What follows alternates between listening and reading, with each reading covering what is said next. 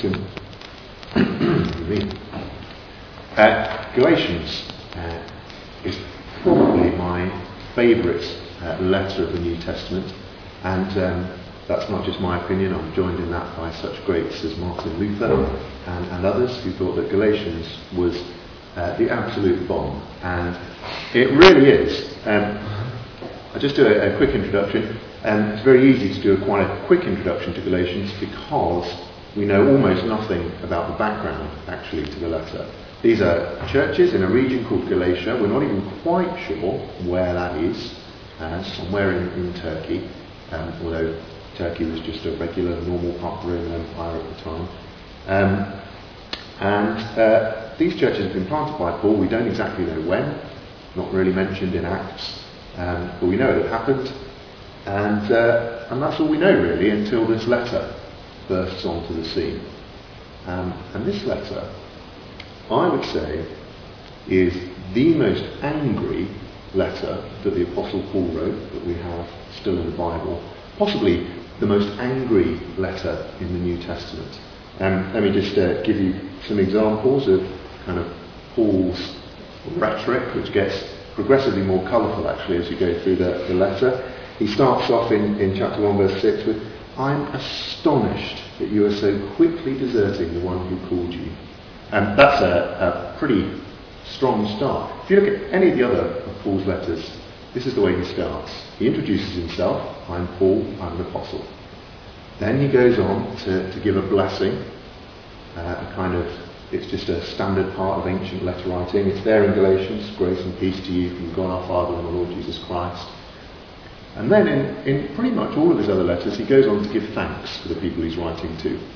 Uh, he gives thanks for their faith or for the good works that he's heard that they've done. Galatians, he jumps straight in with, "I'm astonished that you are so quickly deserting the one who called you." He doesn't actually have time to give thanks for anything in these Galatian churches. He is cross with them. Uh, it gets stronger. Um, in, in verse eight we find him saying of, of people, "Let them be eternally condemned," uh, which is a pretty strong thing to say about anybody. Um, Paul says that about some teachers who are operative in Galatia.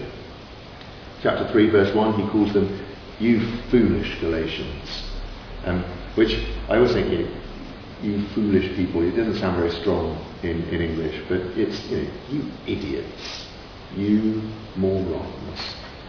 Um, and uh, my personal favourite in chapter five verse twelve, uh, some people have been coming to Galatia and uh, suggesting that the Galatian Christians need to be circumcised, and Paul's response is, "As for those agitators, I wish they would go the whole way and emasculate themselves."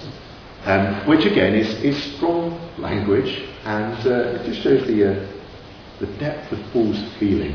Um, perhaps, why not just chop the whole lot off, uh, is effectively what he's saying. So uh, there we go. Galatians is, a, is an angry letter in many ways, but it's also a letter of really deep concern and love for the Galatian Christians. Why is Paul so angry? Well, we, we, we get it in various uh, different places.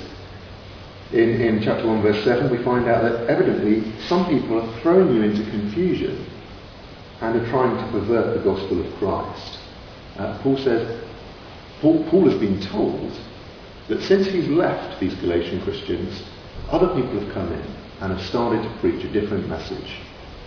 It's in some ways only subtly different, but it's different enough that Paul says it's no gospel at all. It's a perversion of the gospel of Christ. It's a disaster. And we kind of get a sense for how terrible he thinks it's going to be if the Galatians go along with this perversion of the gospel. Uh, in chapter four verse eleven, Paul says, "I fear for you that somehow I've wasted my efforts on you." Um, he's not just a bit fed up that he put a lot of work into Galatia and it doesn't seem to be coming together. He's saying, "I'm worried for you that all of the preaching that I did, all of the discipleship that I did amongst you, is in the end going to yield absolutely no fruit. I'm worried that you're not going to persevere in the gospel. I'm worried that you're going to fall away from Christ. And it will all have been for nothing."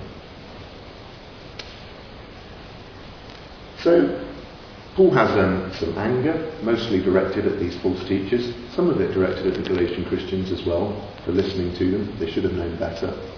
Um, but he also has this incredible compassion, because he knows that the Galatians need to get the gospel right. They can't be seduced into following after perverted versions of the gospel, twisted versions of the gospel, which Paul says are no gospel at all. So what is uh, the gospel that these Galatians need to get right? Uh, what is it? What is it about? Uh, what is it like? Well, we're going to um, look at that a bit over the next, this week and then the next three weeks, um, in different aspects. Um, but today I just really want to say one thing from chapter one, and that is the gospel is God's gospel. Uh, I don't know what you uh, were chatting about uh, when I was asking you to chat about what gospel meant to you.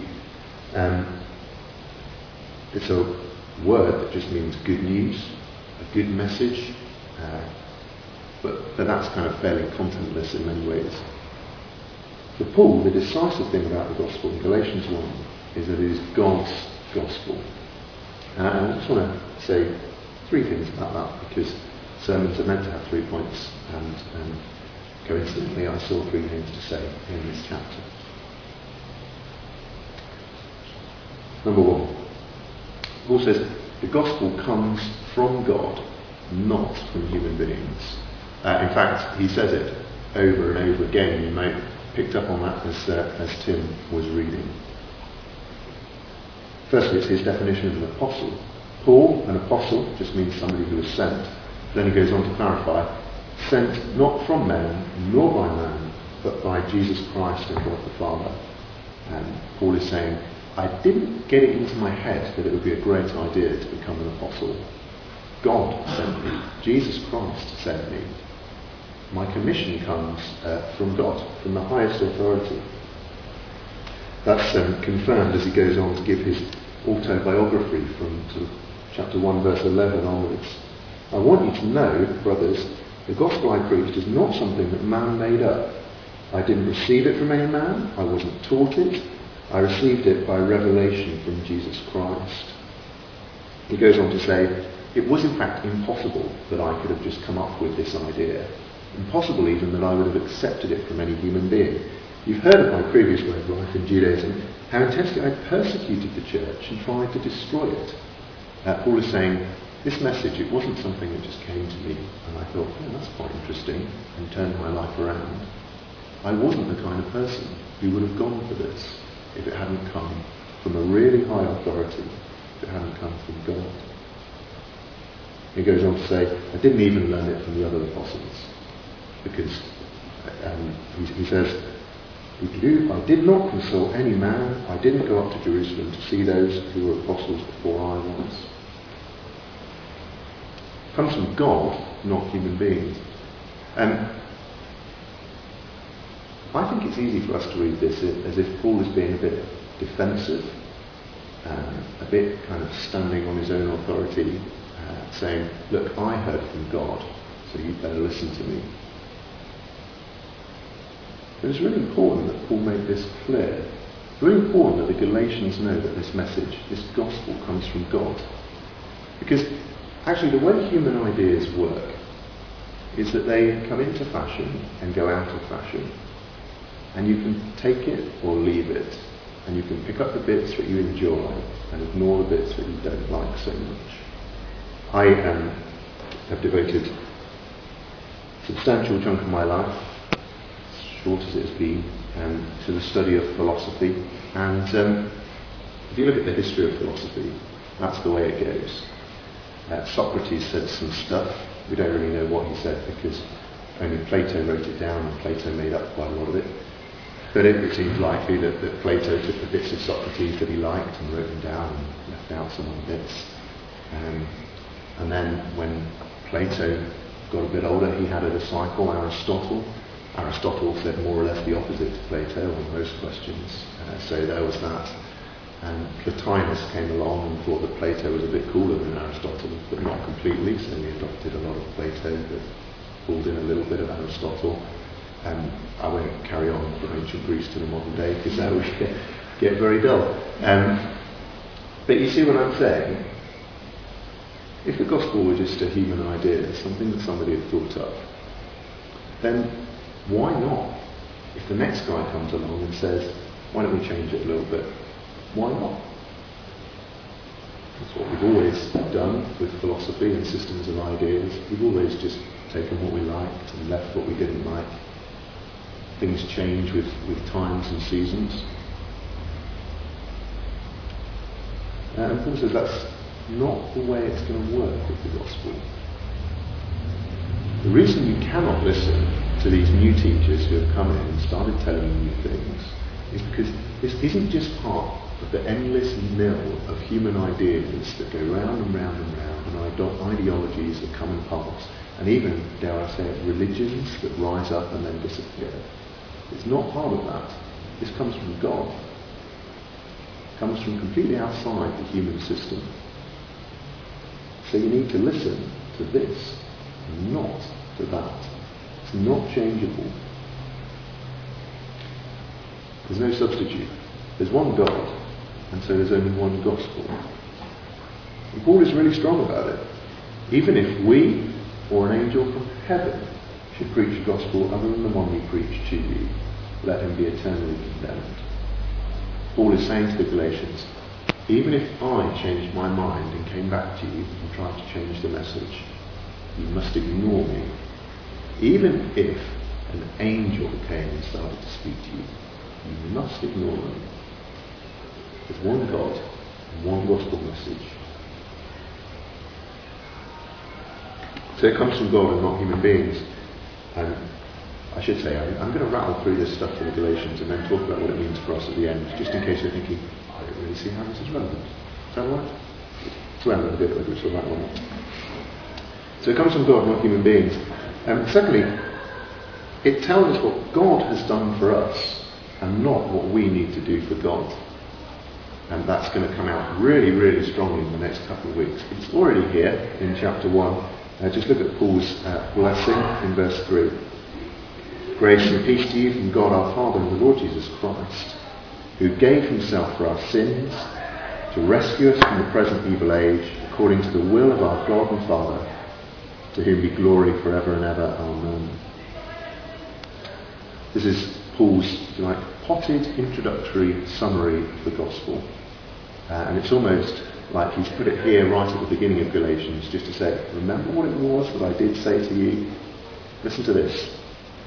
And what he says is that Jesus, in accordance with God the Father's will, sacrificed himself to deal with our sins and the punishment they deserved, and to rescue us from this present evil age.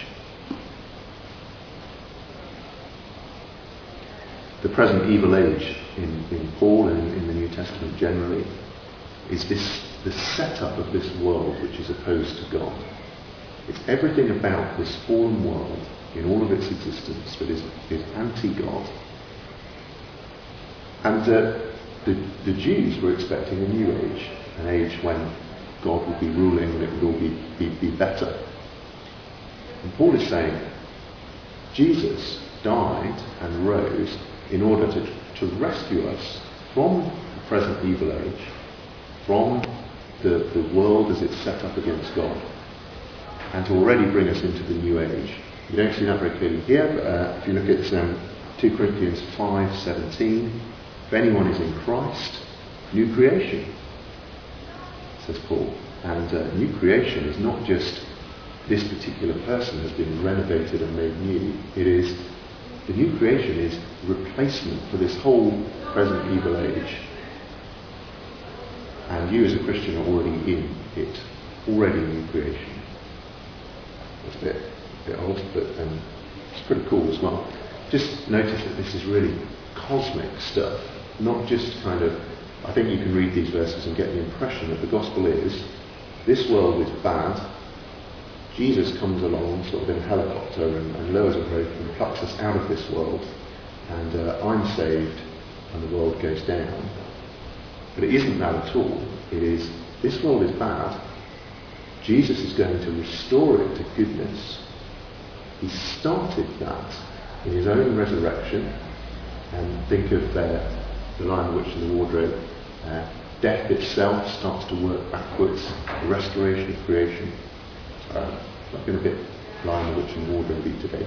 Um, and he's saying, you Christians are part of that now. You're like advanced outposts of the new creation. Just as Jesus in his resurrection body is an advanced outpost, or that's the foundation of the new creation. Does that make sense? I, I think it's good news. Uh, it is good news because that's what gospel means. Um, but this, do you see how this is all about what God has done in Jesus? It's a message about what has been done. And uh, that's actually, that actually comes across really clearly again in Paul's autobiography. Look at verses fifteen and sixteen.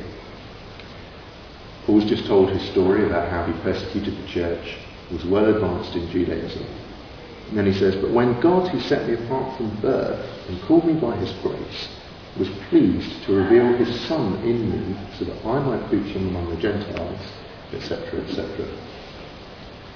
And now just notice what Paul does in that section relative to what God does. The answer is that Paul doesn't really do anything at all. He was set apart from birth. God, by his grace, that is by his undeserved favour, revealed Jesus Christ to him.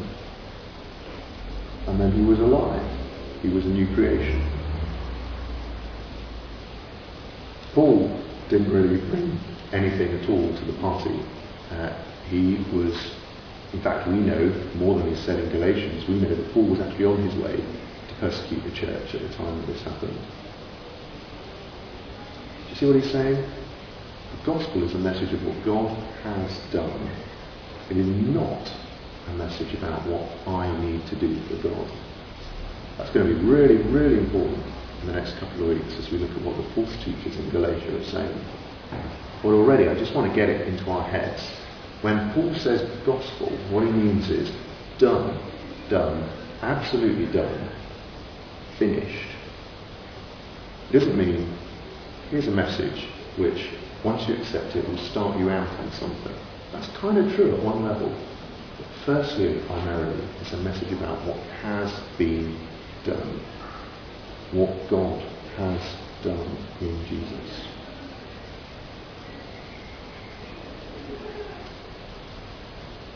It comes from God, not human beings. It's a message about what God has done, not what human beings need to do. And uh, just there here, it gives glory to God and not to human beings. Look at verse ten. Paul says, am I now trying to win the approval of men or of God? Am I trying to please men? If I were still trying to please men, I would not be a servant of Christ. Maybe, we don't know this, but maybe the, uh, the new teachers in Galatia have been saying with Paul, yeah, his message about God having done it all and us not having to contribute anything is a really people-pleasing message. He's just saying that to make life easy for people. He is, he is not somebody who is seeking to please God in what he does. He's somebody who just wants to give you an easy ride so that you will like him, so that you will welcome his authority. I can imagine that being said. We don't know whether it was actually said directly. But the point Paul wants to make is this. Actually, this is not the message you would preach if you wanted to please people. It's not the message you would preach if you wanted to get people on your side. Because ultimately, this message gives no glory to Paul, the messenger, uh, gives no glory to the preacher, gives no glory to the person who listens, no glory to the person who accepts it. It gives all the glory to God, because it says the message comes from God, and you human beings couldn't have thought it up. You couldn't. You're weak intellectually. And it tells a story about what God has done to save you and not what you can do to save yourselves. You're weak morally, weak before God. But God has done everything, and so God gets glory. I think um, sometimes we, we lose this. I think, particularly when we've been Christians for a little while, we know that the message of grace, the message that God has done it all, the message that God has told us everything we need to know, we know that that is great news. And I think we sometimes forget it's also quite offensive news. Because think through the implications. It does mean that I am nothing, in the sense that I can't work it out, I can't contribute anything, I can't earn it. You know, um, when somebody gives you something, or perhaps you're um, in a pub and somebody buys a round and you, you get a drink for free, and that's great. Um, but you, you, you're going to buy the next round, because if you don't, you're cheap, you're obligated to the other person. Somehow they've gained something over you. You look bad in comparison to them. Maybe that's not the way you think. Um, people who have bought rounds for me can testify it's not the way I think. um, but there is something of that in our culture and just in humanity generally. Do you know what? I'd be happy to accept a gift from you, God, so long as you uh, let me pay you back. As long as you let me buy it in the end. And there's none of that in Paul's gospel. No room for that. And so the gospel completely takes my power away. I can't even pay God back. And the thing that really gets my philosopher friends is that it, the gospel completely takes my power away to work out what the universe and my life is all about. That's what philosophy has been trying to do. Well, it was trying to do it until about the nineteenth century, then it gave up and just started playing silly games with words. But it was a serious endeavour to try to work out what the universe was all about, what my role in it was, what's the end goal, what's the point. And uh, the gospel says you can't actually work that out, because the gospel, the gospel which is the message which reveals what the universe is all about, comes from God, and only from God. And suddenly I'm intellectually powerless as well.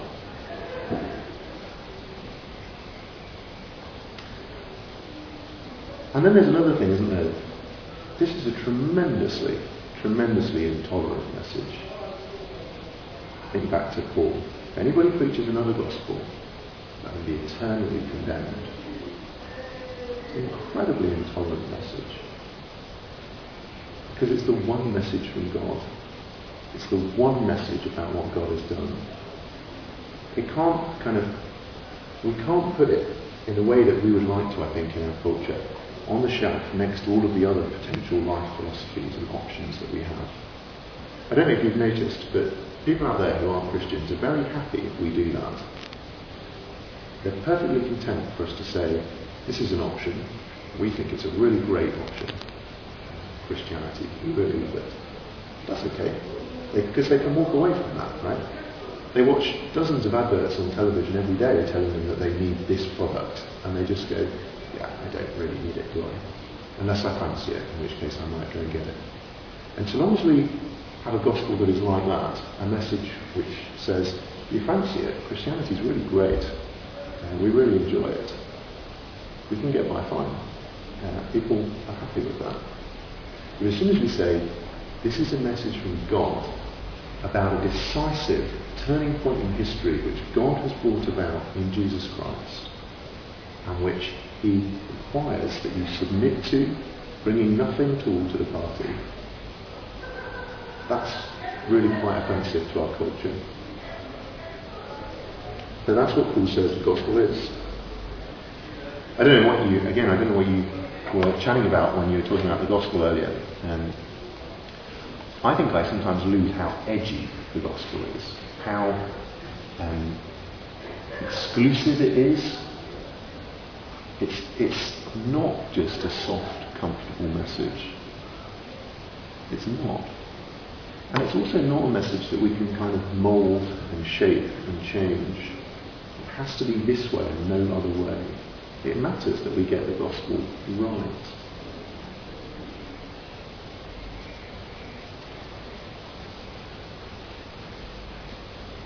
Um, let me just try to boil that down to two things. One is, how do you actually feel in the world? How do you feel about the fact that you're committed to a message which is down the line, exclusive, intolerant, as our culture would brand it? I think you're going to be uncomfortable about that if you don't really believe that this message comes from God and reports God's actions in the universe. Because otherwise, it's just on your authority, just your choice. So, I think it would be a good thing to do, to go away and think about that. Actually, do I believe that this message comes from God's authority? And am I therefore happy to take a stand on this message, this gospel about Jesus Christ, in the world at large, even though that's going to be unpopular? But, but secondly, I think there's also, um, if you're, again, at all like me, I um, it, it's, you kind of have to assume that people are a little bit like you when you preach, otherwise um, you don't know what to say to them. But, so I assume you're a little bit like me, and uh, you bump up against parts of the gospel message which you're not keen on, um, parts of scripture which you'd rather weren't there, uh, implications of the gospel which you find pretty hard to work through as a process. I think um, the book of Galatians as a whole, and Galatians one very clearly is saying, it's not up to you, it's not open to you to change the message. If you find it hard, that's real, accept that. But we must ultimately say, this comes from God. This comes from God, it's not up for grabs. It's not a message that I can mess with. Uh, there's a lot of stuff floating around our culture about honesty and integrity, and it's great. But if I take that to mean my honesty and integrity mean that I can't accept some things that God has said, as I think people do, you know, I just can't with integrity accept this. God is Lord of your integrity and your mind and your thinking. And there comes a point where you just have to say, I need to submit. I don't like it, but I need to submit. And pray that God will help you to like it. Um, well, I said some um, slightly hard things maybe about the gospel. Let me um, just close with this. There's a good reason um, to accept this gospel, to submit to God's authority, to be um, absolutely committed to this one message, unchanged, unchanging, unchangeable. And that is, it's the only good news there is. There isn't any other good news in the world. I don't just mean the fact that I turn on the news every day and there is no good news, although that's true. But what I mean is, even the best news stories in the world are temporary, fading, outweighed by all of the bad stuff that's going on. There is no other good news, nothing that is guaranteed, nothing that is actually already in place, nothing that tells me God is fixing this creation, has done the decisive thing, is working it out in you, apart from Paul's gospel, the gospel of Jesus Christ. It is good news. The Lord Jesus Christ gave himself for our sins to rescue us from all the mess, the mess in the world, the mess in me, the mess that I've made of my life, the immorality. Jesus Christ gave himself for our sins to rescue us from the present evil age, according to the will of our God and Father, to whom be glory forever and ever. Amen. Amen. Tim's going to, oh, Charlie's going to lead us actually, I think, or Tim's going to lead us, Charlie's going to, Tim and Charlie are going to lead us. Let's uh, respond in, in worship, uh, because the gospel's good news and we've heard it and received it.